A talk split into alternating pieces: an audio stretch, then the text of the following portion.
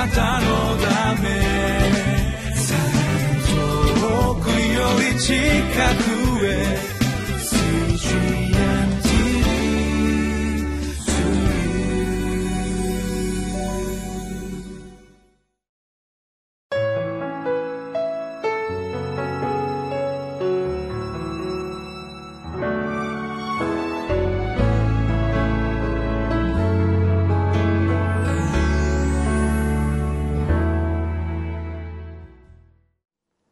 皆さんこんにちは。今日は三箇所5章1節から15節の御言葉を通して国々を治める平和の王国々に幸いとなる残りのものというタイトルで御言葉を分かち合わせていただきます。私たちの罪のゆえに神様はアッシリアという大帝国を使わしイスラエルを滅びに導きます。しかしそれで終わりではなく神様は回復再建を望んでそのような計画があります。どのような人々が用いられるのでしょうか。残りの人々であります。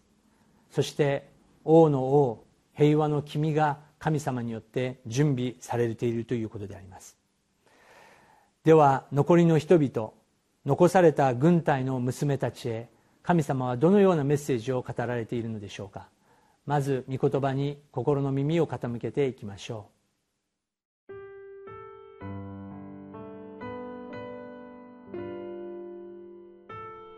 三箇所五章一節から十五節。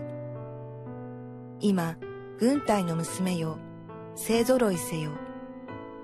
砦が私たちに対して設けられ彼らはイスラエルの裁きつかさの方を杖で打つ。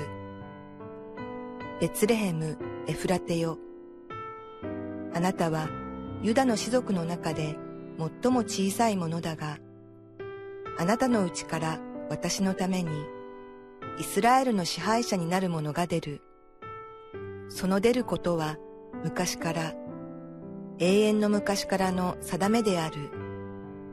それゆえ、産婦が子を産む時まで、彼らはそのままにしておかれる。彼の兄弟の他の者は、イスラエルの子らのもとに帰るようになる。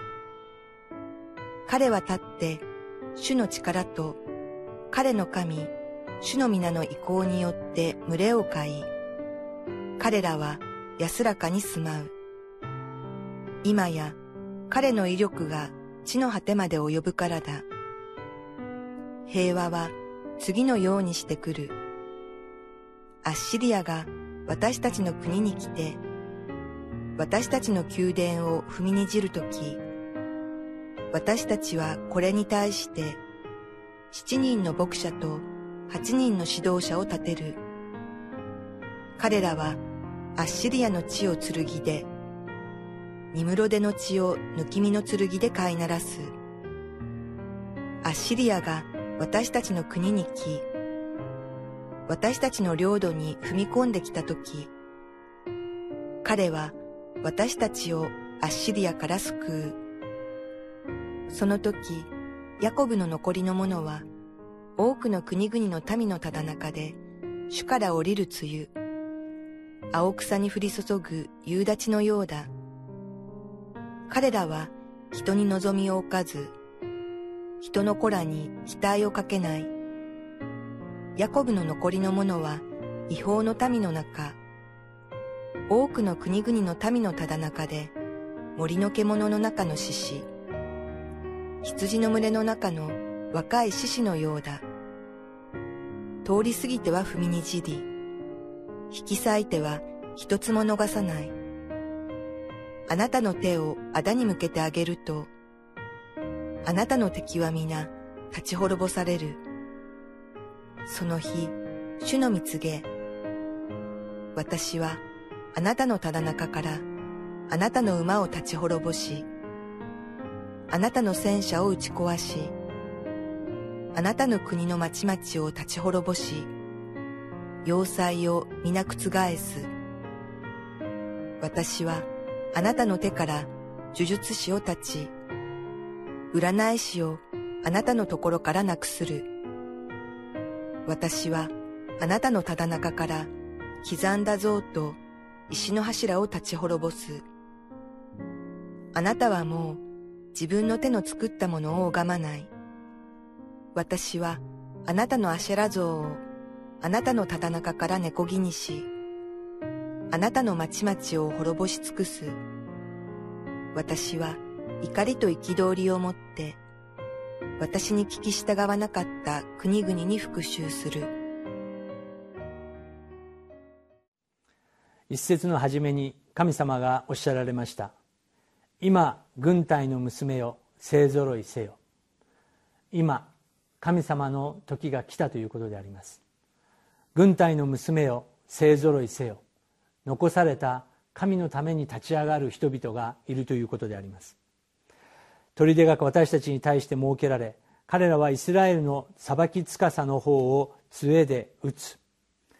戦いが起こるということでありますが神様の最後の希望の約束がいよいよなされていきます。それが2節です。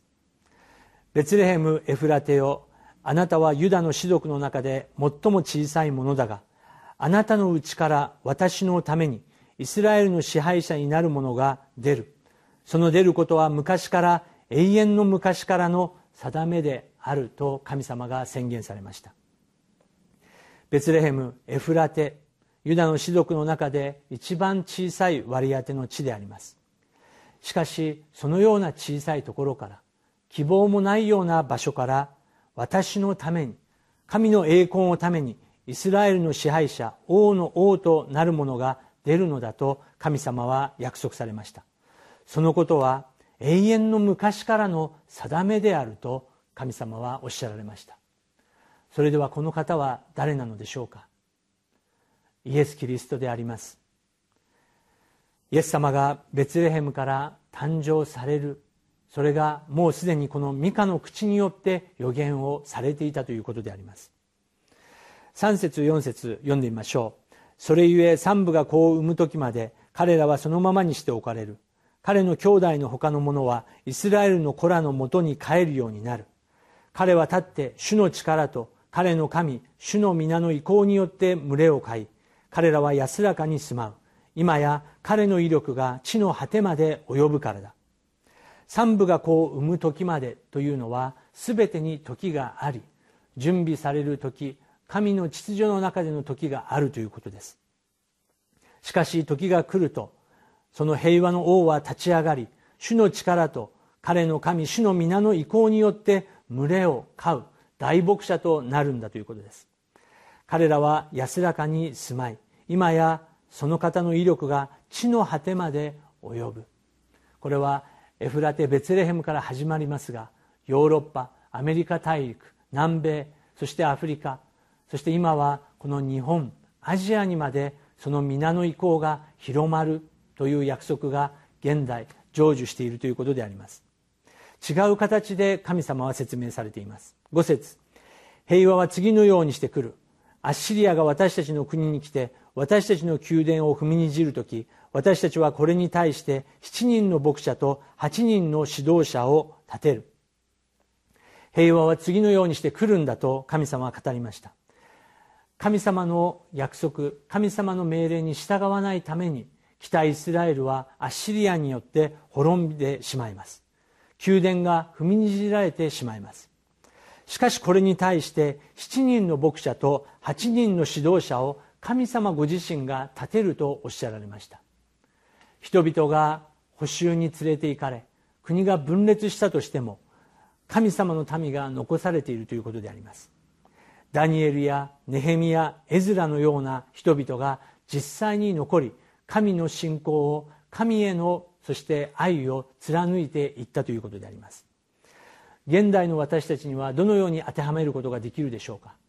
アッシリアはサタンの力罪の力であります。多くの人々がつまずくでしょう。多くの人々が滅んでいくでしょう。しかしキリストの教会は不滅であります。キリストの教会残された人々がいるんだということであります。7節から9節を見るときにその残り物もの多くの国々のただな民のただ中で主から降りる露青草に降り注ぐ夕立のような存在が残されているんだと主は約束されました。彼らの特徴があります。彼らは人に望みを置かず人の子らに期待をかけない。神様だけに期待し神様だけにより頼むんだと主は語っています。ヤコブの残りの者は違法の民の中多くの国々の民の棚中で森の獣の中の獅子羊の群れの中の若い獅子のようだと神様はおっしゃられました。これが教会の姿であります。最後の時代私たちは戦わなければいけません。それは御言葉と精霊によって私たちは戦うことができます。御言葉と精霊を持った時に私たちは獣の中の獅子のようにそして若い獅子のようにキリストにあって勝利することができると主は励ましてくださっています。10節その日主の蜜げ私はあなたのただ中からあなたの馬を立ち滅ぼしあなたの戦車を打ち壊す。これは今まで頼っていた全ての力ではなく権力によらず能力によらず神の霊によって私たち教会が勝利できるということであります。国々の町々要塞は潰れます。また呪術師占い師たちもいなくなります。刻んだ像や石の柱も立ち滅ぼすと神様は約束されました。私たちがより頼んでいたものより頼めるように見えるものは全て滅ぼされるということであります。神様ご自身が勝利して見せてくださるということです。今日のリビングライフのエッセイの中にある姉妹の証が出てきます。彼女のお母さんは多くの問題を持っているがゆえに彼女とお姉さんを苦しめます。良い母親のモデルとなることができませんでした。そしてついに彼女のお姉さんは自死してしまいます。彼女自身もその暗闇の誘惑が襲ってきますけれどもイエス様がご介入されました。イエス様が介入された時にその暗闇の流れは断ち切られ希望の光がその家族に回復したという証であります。今日皆さんの中でいろいろな不安や自分の力ではどうしようもできない戦いの中にいる方がいますでしょうか。イエス様は2節4節で約束してくださっています。主ご自身が立って主の力と彼の神主の皆の意向によって群れを飼い彼らは安らかに住まうんだ。今や彼の威力が地の果てまで及ぶのだと神様は約束してくださっています。メシアなるイエス様の威力は残されたものキリストの教会を通してなされていきます。今日キリストの弟子として主に介入していただく問題は何でしょうか？